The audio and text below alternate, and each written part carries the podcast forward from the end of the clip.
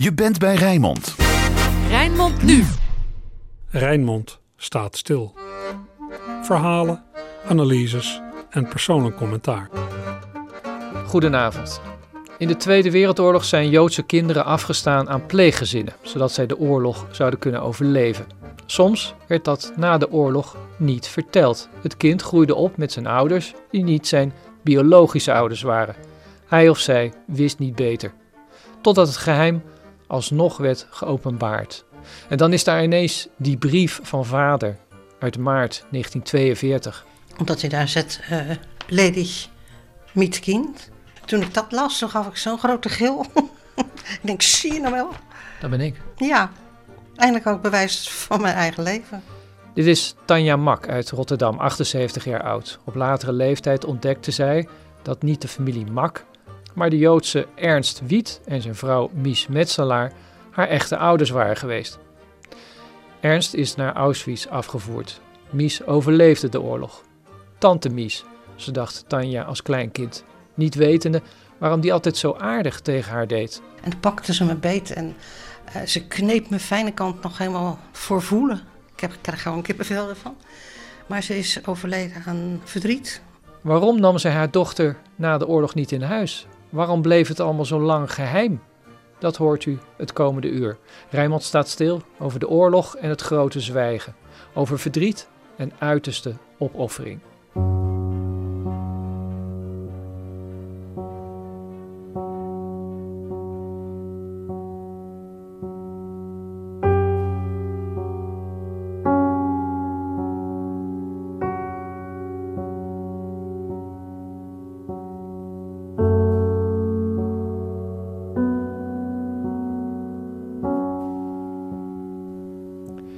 Vrijdag 3 mei, de Krugerlaan in Gouda. In het kader van de Open Joodse Huizen worden aan een klein gezelschap verhalen verteld over het Joodse leven voor, tijdens en na de oorlog. Hier woonde de familie van Mies Metselaar. Inwonend haar verloofde Ernst Wiet en diensmoeder Anna Koon. En vanuit dit huis aan de Krugerlaan 149 is zij weggevoerd. Klinkt zo onschuldig, maar er zit zoveel achter. Mijn buurmeisje heeft dat zien gebeuren en het was een beeld dat zij nooit van zal vergeten. Anna werd vervolgens op 5 november 1942 in Auschwitz vermoord en 2 maanden later onderging haar zoon Ernst hetzelfde lot. Ernst en Anna waren de biologische vader en oma van mijn nicht Tanja Mak, die hier is. En namens Tanja en onze gastvrouw Guusje wil ik u graag wat meer over Ernst en Anna vertellen. Het is een verhaal van momenten van vreugde en momenten van groot verdriet. Ik zal misschien soms ook even moeten stoppen, want het grijpt mij nog steeds aan. Joost Brouwer is de neef van Tanja Mak. Hij heeft zich een beetje opgeworpen als de huishistoricus en heeft veel uitgezocht over haar leven. Op deze 3 mei vertelt hij hoe Ernst Wiet en zijn moeder ondergedoken zaten op zolder. Daar ga ik kijken, met Joost en Tanja Mak, die nu een paar keer in deze woning is geweest. Voor mij is het natuurlijk ook iets waar ik moet verzamelen om naartoe te gaan. Ja, dat voelt u ook als u hier naar binnen komt, dat je toch een soort drempel over moet? Ja, dan denk ik, dat heeft mijn vader gelopen. Zou hij in de tuin hebben gezeten? Zou hij 's nachts er hebben gezeten? Ik vraag me natuurlijk een heleboel dingen af. Bent u hier zelf nou ook geboren? Nee. In dit huis? Niet in dit huis, nee. Ik weet ook niet waar ik geboren ben. Weet ik niet.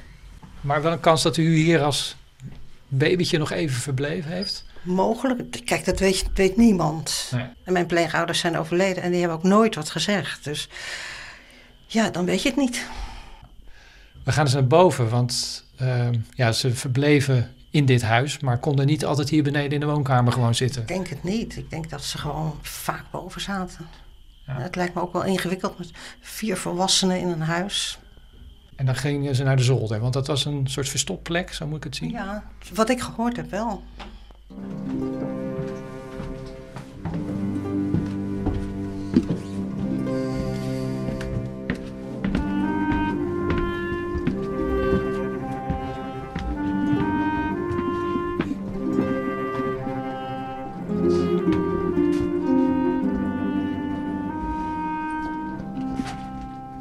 Steile trap opgegaan naar de zolder.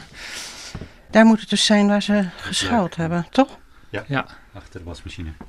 Ja, hier staat nu een wasmachine, daarachter een luik. Daar zaten ze dus verborgen. Als het ja, nodig was, Joost? Als er onraad was, ja. En of ze daar ook waren toen ze gezocht werden, dat weten we niet. Ze zijn overdag opgehaald. Een buurmeisje heeft het gezien.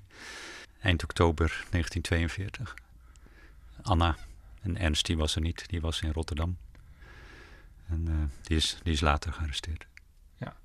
En daarachter is dan nog een ruimte waar ze dus konden zitten, kennelijk? Want dat kun je je haast niet voorstellen. Ik denk dat het alleen maar een verstopruimte was. Ja. Ja, waar als iemand vluchtig zocht, dat ze niet in het oog waren. Ja, niet veel groter dan voor twee personen. Nee, maar als je hier serieus gaat zoeken en je weet hoe zo'n huis in elkaar zit, dan word je natuurlijk gevonden.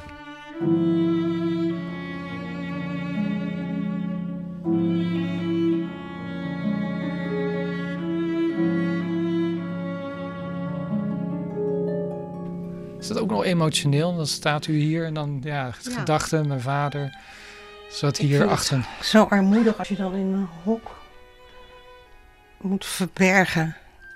Altijd gewoon zachtjes doen. Ja, zachtjes voor de buren. Ja, we kennen het verhaal natuurlijk van Anne Frank. Achterhuis, het is natuurlijk ook zo'n situatie van stilhouden voor de buren. Want je weet nooit of de buren wel of niet het wisten en wel of niet meewerkten.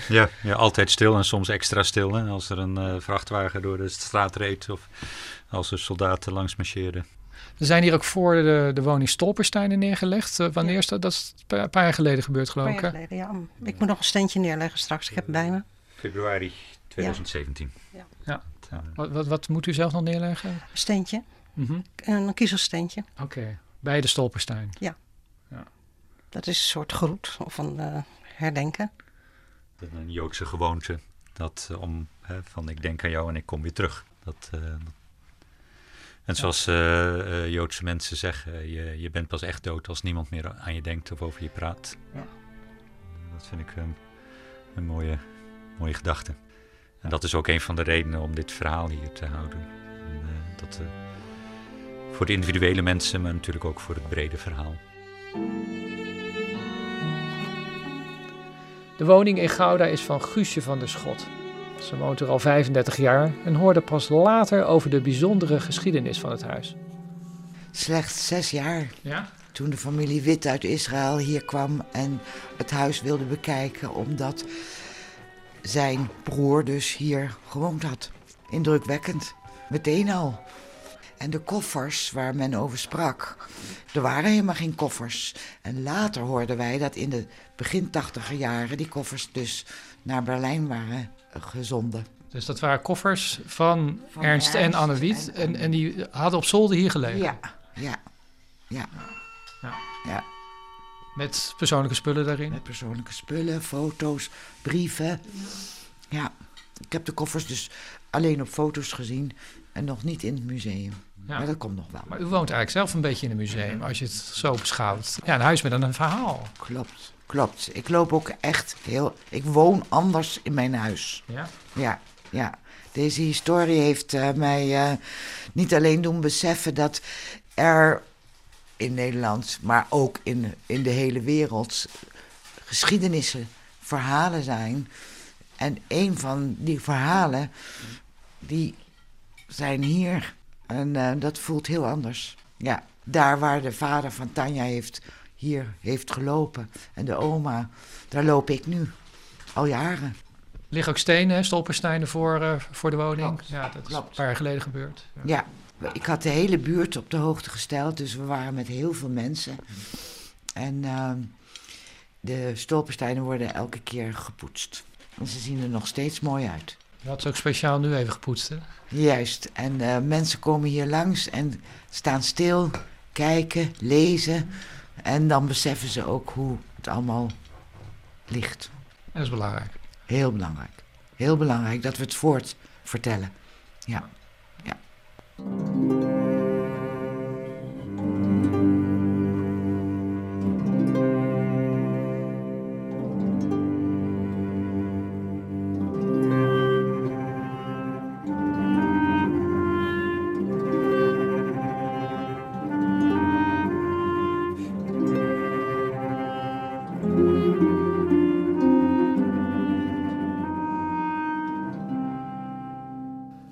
Letterlijk staand tussen de schuifdeuren aan de Goudse Krugerlaan vertelt Joost Brouwer over het leven van Ernst Wiet, afkomstig oorspronkelijk uit Berlijn. En om de hoek woonde van 1914 tot 1933 Alfred Einstein. Die zagen ze misschien wel eens bij de tramhalte of bij de bakker of in de synagoge. Al was hij niet heel gelovig. Ernst ging naar het Werner Siemens Real Gymnasium in Schöneberg. En hij kon best leren, maar was geen studiehoofd. In juli 1925 overleed vader Hugo Wiet plotseling. Dat was een enorme klap voor de familie, dat kunt u zich voorstellen. Er waren geen weduwe- en wezenpensioenen.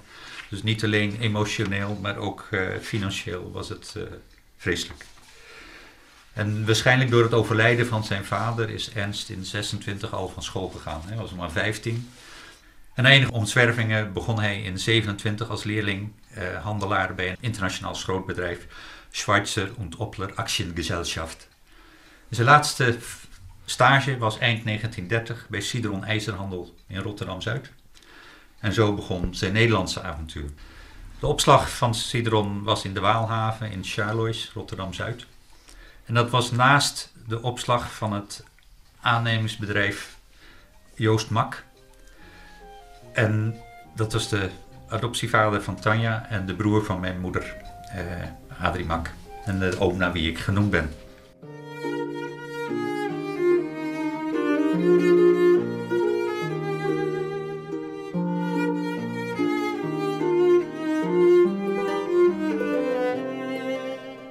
Ernst Wiet blijft in Rotterdam, ontmoet de familie Mak als vrienden en collega's en hij leert Mies Metselaar kennen. Ernst en Mies hadden het goed samen, de liefde tussen die twee die bloeide op. En in januari 1938 zijn ze in Amsterdam in ondertrouw gegaan. Of ze ook werkelijk getrouwd zijn, dat weten we niet. In elk geval in juli 1940 raakten Mies en Ernst in verwachting. Nou, hoe zullen ze zich gevoeld hebben? Aan de ene kant Mies denk ik heel blij, 36 en eindelijk zwanger. En aan de andere kant heel angstig. Want als de Duitsers achter haar relatie met Ernst zouden komen, dan liepen ze allebei gevaar en hun kindje ook. Wat zoveel vreugde had moeten geven, was dus onder die omstandigheden ontzettend dubbel. Ernst was misschien wat positiever, maar vast ook niet helemaal gerust. En waarschijnlijk hebben ze daarom besloten dat hun kindje, zolang de bezetting duurde, in bewaring moest gegeven worden aan niet-Joodse mensen. En in april 1941 werd Tanja geboren en meteen daarna in bewaring gegeven aan die vrienden van haar ouders, die Joost Mak, die ik al noemde, die Ernst via zijn werk kende waarschijnlijk, en diens 30-jarige vrouw Tonny Kraayenveld. En hoe dat afgeven van hun pasgeboren dochtertje geweest moet zijn voor Ernst en Mies, dat kan ik me gelukkig niet goed voorstellen.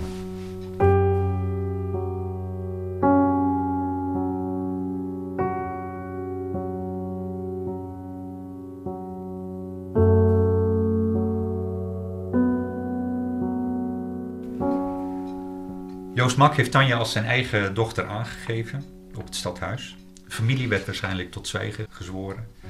Ik heb mijn moeder daar, toen ze al 90 was, dus 70 jaar later, daarna gevraagd.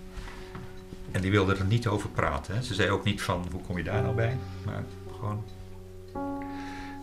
ouderwets misschien, maar je hebt iets beloofd. En die belofte hou je ook als de omstandigheden veranderd zijn. Of misschien waren er ook andere associaties waar ze niks wilden hebben. En andere mensen moeten ook hun mond houden. Want nee, Tonny met een kindje van een paar dagen, terwijl ze nooit een dikke buik gehad heeft, dat moet opgevallen zijn.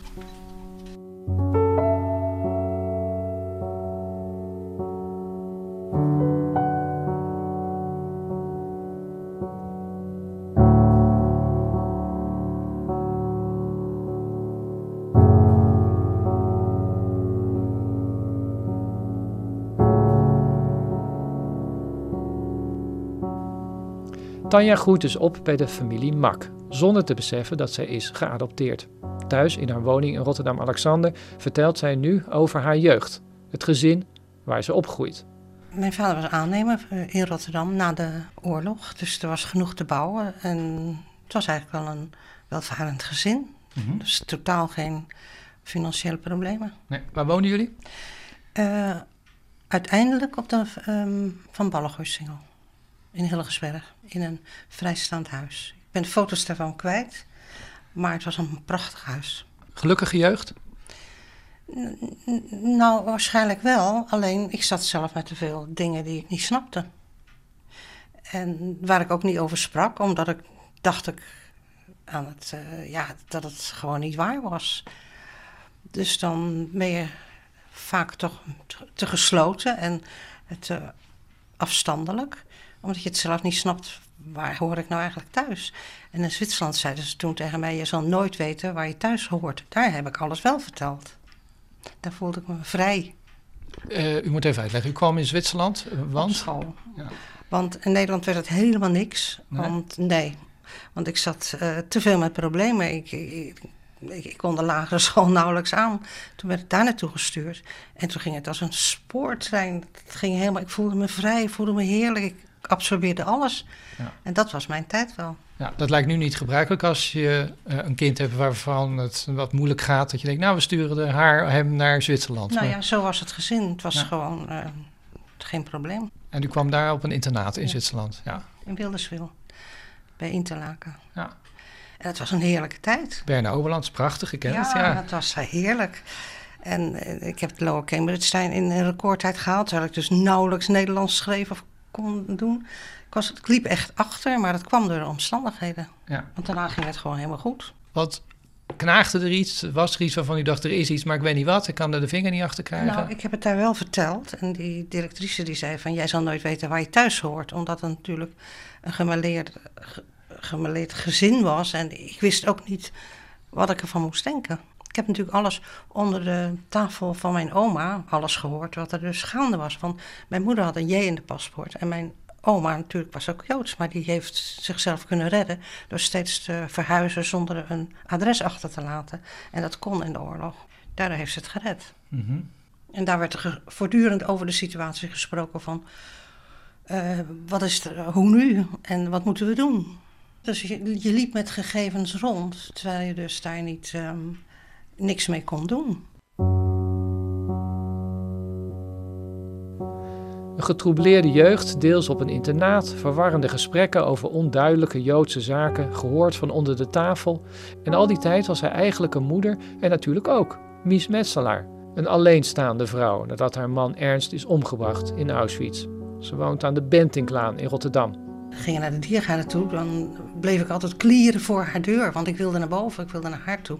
En dan pakte ze me beet en ze kneep mijn fijne kant nog helemaal voor voelen. Ik krijg gewoon kippenvel ervan. Maar ze is overleden aan verdriet. En mijn vader zei toen, die er toen bij was, mijn pleegvader, Mies, hij komt nooit meer terug. En daarna heb ik ze alleen nog maar als een soort in een foetushouding op de bank zien liggen tot ze wegkwijnde. Ja. Dus dat is... U kende haar als een tante. Maar waar ik heel erg gek mee was. En die u fijn kneep, zei u dus? Ja, omhelsten enzovoort. En ze hadden te veel geheimen allemaal. En ik voelde natuurlijk wel steeds in het hele leven bij die pleegfamilie, er is iets. Maar wat, daar kon ik niet achter komen. Ze spraken er niet over. En Mies, uw moeder, uw biologische moeder, zei het natuurlijk ook niet. Nee, want die zou een zwijgplicht gehad hebben. En mijn pleegvader was nou niet iemand die dus zonder maatregelen iets zou verordoneren. Er zat een sanctie op als dat uitkwam. Maar goed, na de oorlog had het toch gekund dat u terug was gegaan naar uw eigen moeder? Ja, maar toen was ze in 1950 overleden. Ik weet niet hoe ze daarvoor was, of ze dus nog gezond was of wat ook. Ik weet helemaal niks. Wat voor herinneringen heeft u aan haar, behalve dat u gek op haar was? Zonder duidelijk ook van wat is hier en fijn knijpen en u was haar graag en wat voor soort vrouw? Ja, het was een kleine dame. En voor mij hartstikke lief, maar voor de rest wij zijn daarna, na haar overlijden, in dat huis gaan wonen, een poos. Van uw biologische moeder dus? Ja. Maar ik weet helemaal niks. Ik heb ook helemaal geen herinneringen aan haar. Geen tastbare, ja, een mooie bros, dat wel. Ja? Ja, een hele bijzondere. Dat wel, maar ik weet zo weinig van haar. Want u vraagt zich natuurlijk af, lijk ik op haar? Ja, uiterlijk, karakter? Ja, ik heb het stijle haar van mijn vader, dat wel. Maar niet dat donkere.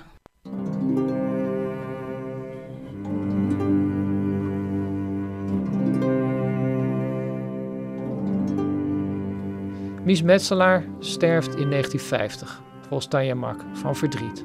Zo herinnert zij zich de vrouw ook. Dat ze alleen was en niet wist waar de man was. Dat heeft ze ook het Rode Kruis in een vurige brief geschreven van... Ik weet helemaal niet waar mijn man is en kunt u me dan niet inlichten. En wat u geschreven heeft, dat geloofden ze niet. Want het Rode Kruis schreef dat hij omgekomen was. Ja, die schreven of waar hij naartoe was gegaan. Maar ze geloofden niets. Uiteraard, kan me voorstellen. Dus hoe ze zich voelde, dat is wel eenzaam, denk ik. Maar ze had het vertrouwen dat hij terug zou komen. Mijn pleegvader zei toen ook van, hij komt niet meer terug. Die wist waarschijnlijk meer.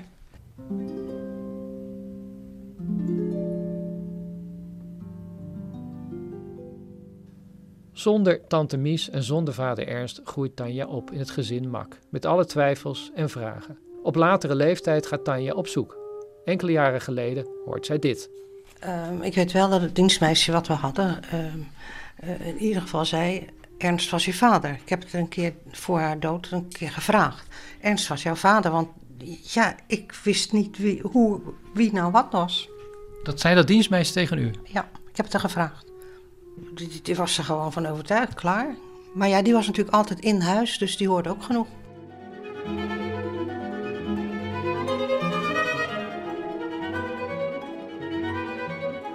Het is een van de stukjes in de puzzel. Tanja Mak is gaan zoeken en zoeken. Op mijn 63e begonnen eerst naar het gemeentehuis en daar wat inlichtingen gekregen. Toen naar het NIOD, toen met Joost naar het Nationaal Archief. En steeds maar weer totdat je een heleboel dingen bij elkaar kunt leggen en de verbanden kunt leggen. Ja, maar waarom die stap? Want u moest wel zoveel twijfels hebben dat u dacht ik moet het gaan uitzoeken. Maar waar kwam dat vandaan? Nou, omdat ik niet wist waar ik thuis hoorde. Waarom stuurt mijn pleegvader me zomaar naar Zwitserland? Waarom? En ik werd dikwijls gedreigd van we zetten hier het huis uit omdat ik lastig was of zo. En we doen je naar een pensionaat. Ik zeg nou prima, ik vond het eigenlijk best goed, een goed idee. Mm. Ja, ik hoorde nergens thuis. Maar ik ben eigenlijk overal geweest waar je zou kunnen zijn. En toen bij het Joods Historisch Museum, toen ging de deur open, want daar lag alles. Koffers vol. En met al dit soort dingen, met al de bewijzen dat hij dus weg wilde gaan en hier niet wilde blijven. En dat ligt hier voor u. Pak dit er eens bij, een van de persoonlijke stukken. Dit is één onderdeel daarvan, maar dit is dus het geheel. Ja. Kijk allemaal wat hij dus uitgaf en wat hij dus... Dit is van uw vader? Ja. Uw vader, Ernst, heeft geprobeerd een visum naar Amerika aan te vragen. En dan moest dit ervoor invullen. Dit zijn allemaal grote formulieren waar hij handgeschreven zijn bezittingen opschreef. Alles wat hij mee wilde nemen. Ja, en alles in rekeningen en... hij stond nergens rood, dus hij mocht dan weg. Oké, ja. Want je moest natuurlijk niet weggaan als je enorme schulden hier nog had, om maar wat te noemen. Ja. Nee. Nou, ik vond dat hij zuinig gespaard had, als je het nu terugrekent. Ja, hier staat Miete, gas, elektrisch, Duitssteuer. Dus dat zijn ook de vaste lasten, zeg maar. De huur van de woning die hij betaalde. Een totaal huishoudboekje, zou je kunnen zeggen. Ja, ja, met het plan dus om naar Amerika te gaan. Ja. En daar stond een borg. Er was al een borg geregeld, of in ieder geval... Die garant stond voor hem. Ja, die garant stond voor hem. Dus dat had hij al geregeld, dat er iemand in Amerika garant voor hem stond. Ja. Ja. En dan, dit is gewoon nog een hele cruciale dan, hè? Waar u ook in feite vermeld staat. Maar ik vraag me af, wilde hij mij nou meenemen? Omdat hij daar zet, ledig mit kind. Dus hier staat dat hij naar de Verenigde Staten wilde. Hij woonde toen in de Breitnerstraat, kennelijk, in Rotterdam, 54C. En dan ledig, en hier staat kind. Ja. Dat zou u dan moeten zijn. Ja. Toen ik dat las, toen gaf ik zo'n grote gil.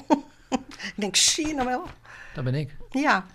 Eindelijk ook bewijs van mijn eigen leven. Ja. Hoewel nog niet uw naam hier natuurlijk bij staat. Nee, ja. En dat was dan weer de twijfel van het Joods Historisch Museum. Ja, maar er staat geen naam bij. Ik zei, ja, dat kan ik ook even niet helpen. Dat heeft hij waarschijnlijk niet willen invullen. Joost, want je hebt ook heel veel uitgezocht. Het is eigenlijk bijna doorgegaan, maar op het laatste moment niet. Nee, wat ik begrepen heb, is het visum gewoon niet uitgegeven door Amerikaanse autoriteiten. En dan, maar misschien ook andere autoriteiten die toestemming moesten vinden. Maar als de juiste stempels gezet waren, dan was die weg geweest. Op tijd. Ja, en dit was welke periode? Maart 1942. Ja. En hoe snel hierna is die opgepakt? In 14 november. Maar dit moet voor u ook een bijzonder stuk zijn. Want als het wel gelukt was, dan hadden wij hier nu niet tegenover elkaar gezeten. Nee, ja. Nee. Dan had u nu waarschijnlijk in New York of zo gezeten. Ja, niet gek. Ja.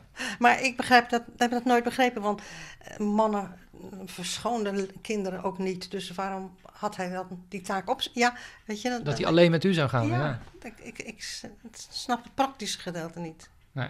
Ben jij erachter gekomen, Joost, dat zijn vrouw wordt hier niet in genoemd? Nee, misschien ook met het idee van, als het niet doorgaat, wil ik niet dat zij met mij in verband gebracht of kan worden, of ik met haar, om haar te beschermen. Ja. Geen idee, er zijn zoveel dingen waar we alleen maar naar kunnen raden. En op een gegeven moment hou je daarmee op, want je merkt dat dat geen zin heeft. Maar dat het een enorm lastige situatie geweest moet zijn voor hem en voor Mies Metselaar, zijn vrouw ook. Dat lijkt me duidelijk.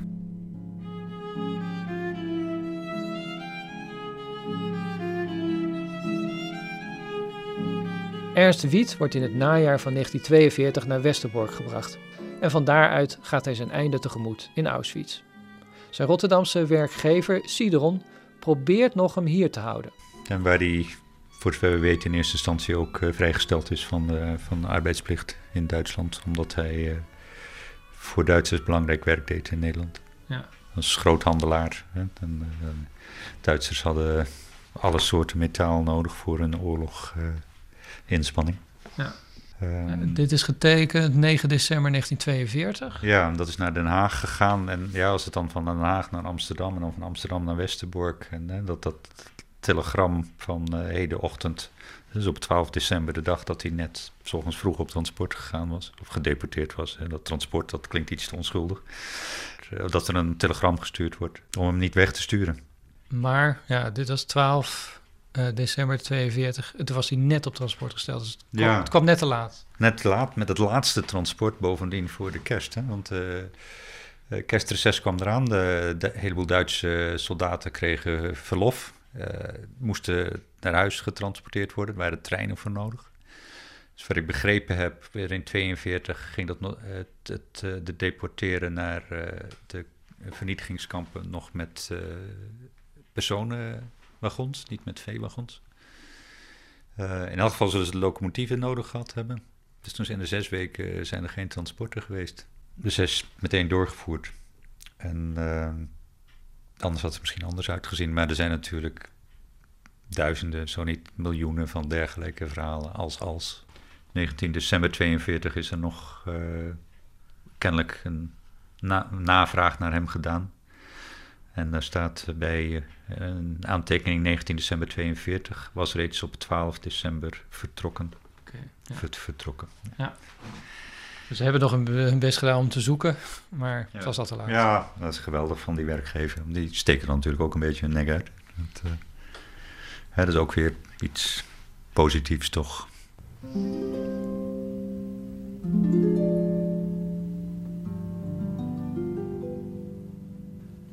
Wat rest van Ernst Wiet zijn dus die spullen in die koffer op zolder in de Krugerlaan in Gouda, waar de huidige eigenaresse Guusje van der Schot al over vertelde. Ze staan nu in het Joods Historisch Museum in Amsterdam. Op de eerste etage zeiden ze al van, als het je te veel wordt bij de kassa, dan moet je naar beneden komen. Maar dan hebben ze daar bijvoorbeeld van die soort etalages, waar spulletjes in liggen. En toen liep ik er langs en toen zag ik dat van mijn vader.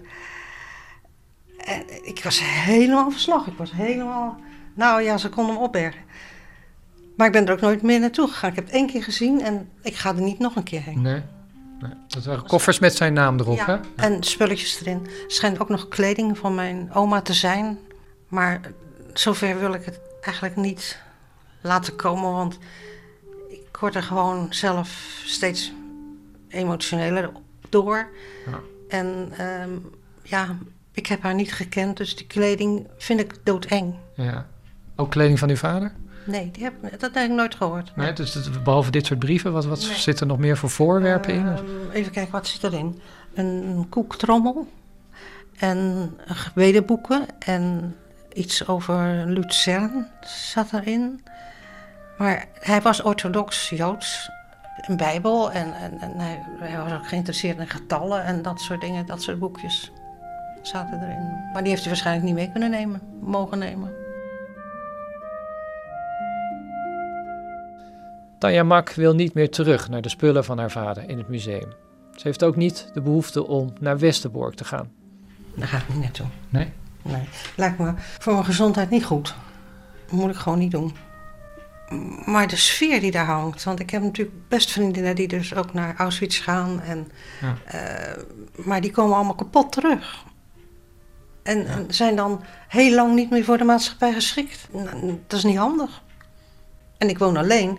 Ik moet wel zorgen dat ik alleen kan blijven wonen. En dat ik niet afgevoerd word naar een of ander bejaardenhuis of zo. Iets dergelijks. Nee, nee. Ik ben wat altijd wel zwijgzaam. Ik zal geen mezouza al bij de deur hangen. En ik heb geen naambordje op de deur. Ik ben echt een beetje angstig wel. Ja? Ja, nog steeds. Ja, we hebben net 4 en 5 mei achter de rug. Zijn dat dan moeilijke dagen? Minder moeilijk dan verleden jaar. Ik ben bezig geweest, ik heb dat steentje dus opgepoetst. Ik heb mezelf wel activiteiten opgedragen. Het ging dit keer beter dan daarvoor. Maar ja, het zijn toch altijd heel nare dagen. Het is ook niet zo dat u alles wil weten, lezen? Ik lees wel veel, ik lees wel hartstikke veel. Maar bepaalde dingen die zo duidelijk erin staan en aangrijpend, die kan ik niet goed lezen. Nee, nee. Ja, de spullen die we hier voor ons hebben zitten in dozen. U zei net ook even tegen mij, soms gooi ik het er ook in en wil ik er even van af. Want ja, soms wordt het te zwaar. Poos even niet. Ik heb Joost zijn naam op die doos geschreven van als er iets is en boeken ook. Ik heb hele mooie boeken over het Jodendom. Die zijn voor hem. Maar hoe weten we nou 100% zeker dat het zo is dat u kind bent van Ernst en Mies? Want hier op dit formulier staat het lady meet kind, maar niet uw naam. Ja, er zullen altijd vraagtekens blijven. Mm-hmm. Maar voor mij niet. Zoveel toevalligheden dat je denkt, dat kan geen toeval meer zijn. Ja, jij twijfelt ook niet. Nee, het zou mooi zijn als er een keer een document kwam waar het allemaal op stond. Maar ja. Nee. Ja, je kan niet een stamboom of zo toveren. Want ja, het is natuurlijk bewust zo destijds gegaan dat ze... Bewust doodlopende sporen, of sporen uitgewist. Ja, absoluut. Ja. Is voor jou ook raar? Een nicht die ineens, eigenlijk geen nicht blijkt te zijn? Ja, ze is nog steeds nicht, hè? Laten we dat even voorop stellen. Maar biologisch inderdaad niet. Ik was wel verbaasd, dat kan ik me herinneren, hè, mijn broers, toen ik het hen vertelde, hoe kom je daar nou bij? En, die wisten ook helemaal, had geen idee. Nee. Terwijl dat Joost, dus mijn oom en de adoptiefvader van Tanja, die heeft wel eens tegen mij ook wat aanwijzingen gegeven dat er met de geboorte van een van de kinderen iets anders was. Maar ik had totaal geen... Ik heb dat voor kennisgeving aangenomen. Hè. Ik vond het niet gepast om daarna door te vragen. Nee. Had ook geen aanwijzing hoe het zou kunnen zitten. Hè. Want als ik dit geweten had, dan had ik wel doorgevraagd. Ja, hè. Ja. De mensen die het wisten, leven niet meer. Nee. Voor zover we weten, nee. En, en het was denk ik ook vroeger van de familie tot geheimhouding gezworen. En als je iets beloofd hebt, dan hou je eraan. Ook al zijn de omstandigheden anders geworden, lopen de mensen geen gevaar meer. Die indruk krijg ik. Mijn moeder was behoorlijk principieel. Ik denk dat het zo gegaan is. Want je vraagt je natuurlijk af, waarom wilde Mies haar eigen dochter niet terug? Maar onder die omstandigheden... Ja, de ongetrouwde vrouw destijds, dan riep je de hoon van de samenleving over je af. Ja. en alle problemen. En materieel, Tanja had het prima bij mijn oom en tante. Hij had een goed lopend bedrijf, was welgesteld, mogen we wel zeggen. En wat had zij hem te bieden? Wat had zij Tanja te bieden, haar dochter? En zij zal zichzelf opgeofferd hebben. Hè? Want dat betreft zit natuurlijk ook, het is een heel verdrietig verhaal, maar er zit ook een boel liefde in. Hè? Van je wil je kind redden, dus je geeft het weg. Nou, het is ongelooflijk wat een opoffering dat geweest is. En later van, ze had erop kunnen eisen, maar zegt van ja, het is voor mijn kind, is het beter als ze blijft waar ze is. Ja. Nou, dat vind ik wel geweldig hoor. En ook van Ernst.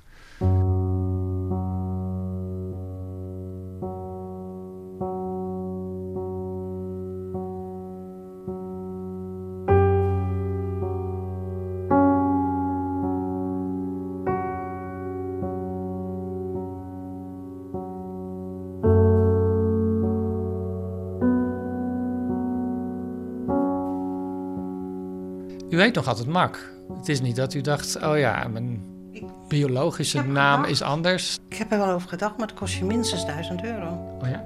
En dan moet je nog het bewijs hebben. Meer bewijs dan dit. Dus dat wordt zo'n ingewikkelde gang naar de rechter, ook waarschijnlijk om het veranderd te krijgen. Ik ben zo ziek geweest dat ik gewoon eigenlijk al dat soort dingen, denk, daar heb ik allemaal geen zin meer in. Ik wil lekker gewoon koffie kunnen drinken, ik wil ergens naartoe, ik wil lekker schilderen. En voor de rest is het voor mij gewoon rond. Schilderen is de nieuwe passie, hè? Ja, zeker weten. Ja. Is dat een herontdekt talent? Nou nee, ik weet helemaal niet of het iets met talent te maken heeft, maar hij zet mooie muziek op. Hij is de leraar? De leraar zet mooie muziek op en we hebben 2 uur... Het is heerlijk dat iedereen bezig is en is het gewoon zen, zo lekker stil. En ik wacht dat het moment af dat iedereen bezig is en dat het zo heerlijk stil is. Wat schildert u? Dat is Waalhaven. Dat was heerlijk, daar te schooieren met vriendjes en vriendinnetjes. En dat is gewoon een droom van Frankrijk. En kleurig over het algemeen. Ja, ja. Zeer kleurig. Ja, ja, vreemd.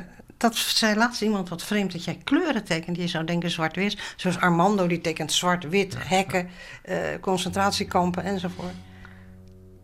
Maar het zijn mooie schilderijen, ook mooie plaatjes. Het is ook heel vrolijk en positief. Ja, ik heb gewoon leuke herinneringen eraan. Dus niet dat u het soort trauma van u af probeert te schilderen of nare... Ja, maar dan op een andere manier neerzet. Tuurlijk ga ik daar soms met een zwaar gemoed heen als je een slechte dag hebt. Maar dan vind ik het heerlijk om daar te zitten. Ik zou liefst elke dag les hebben.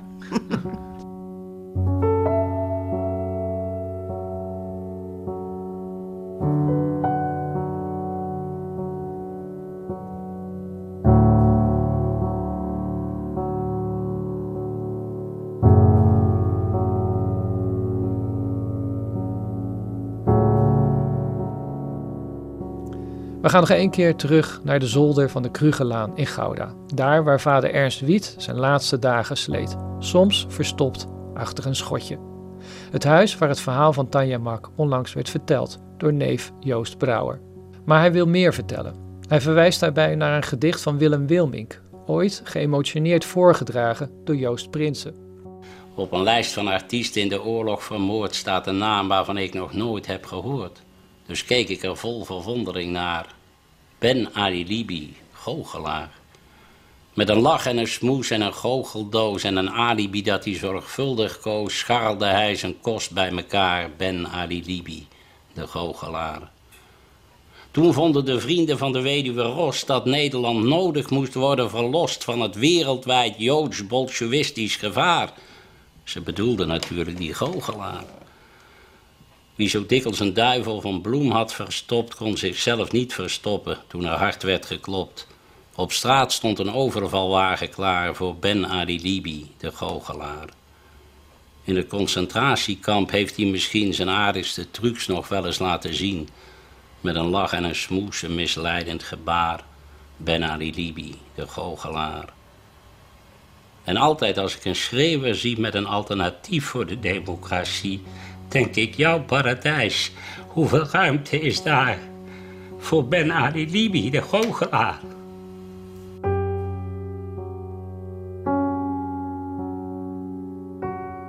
wat er in dat gedicht van Willem Wilmink stond. Van, als er weer iemand komt die een alternatief heeft voor de democratie, dan is daar dan ook plaats voor mensen, voor Joodse mensen.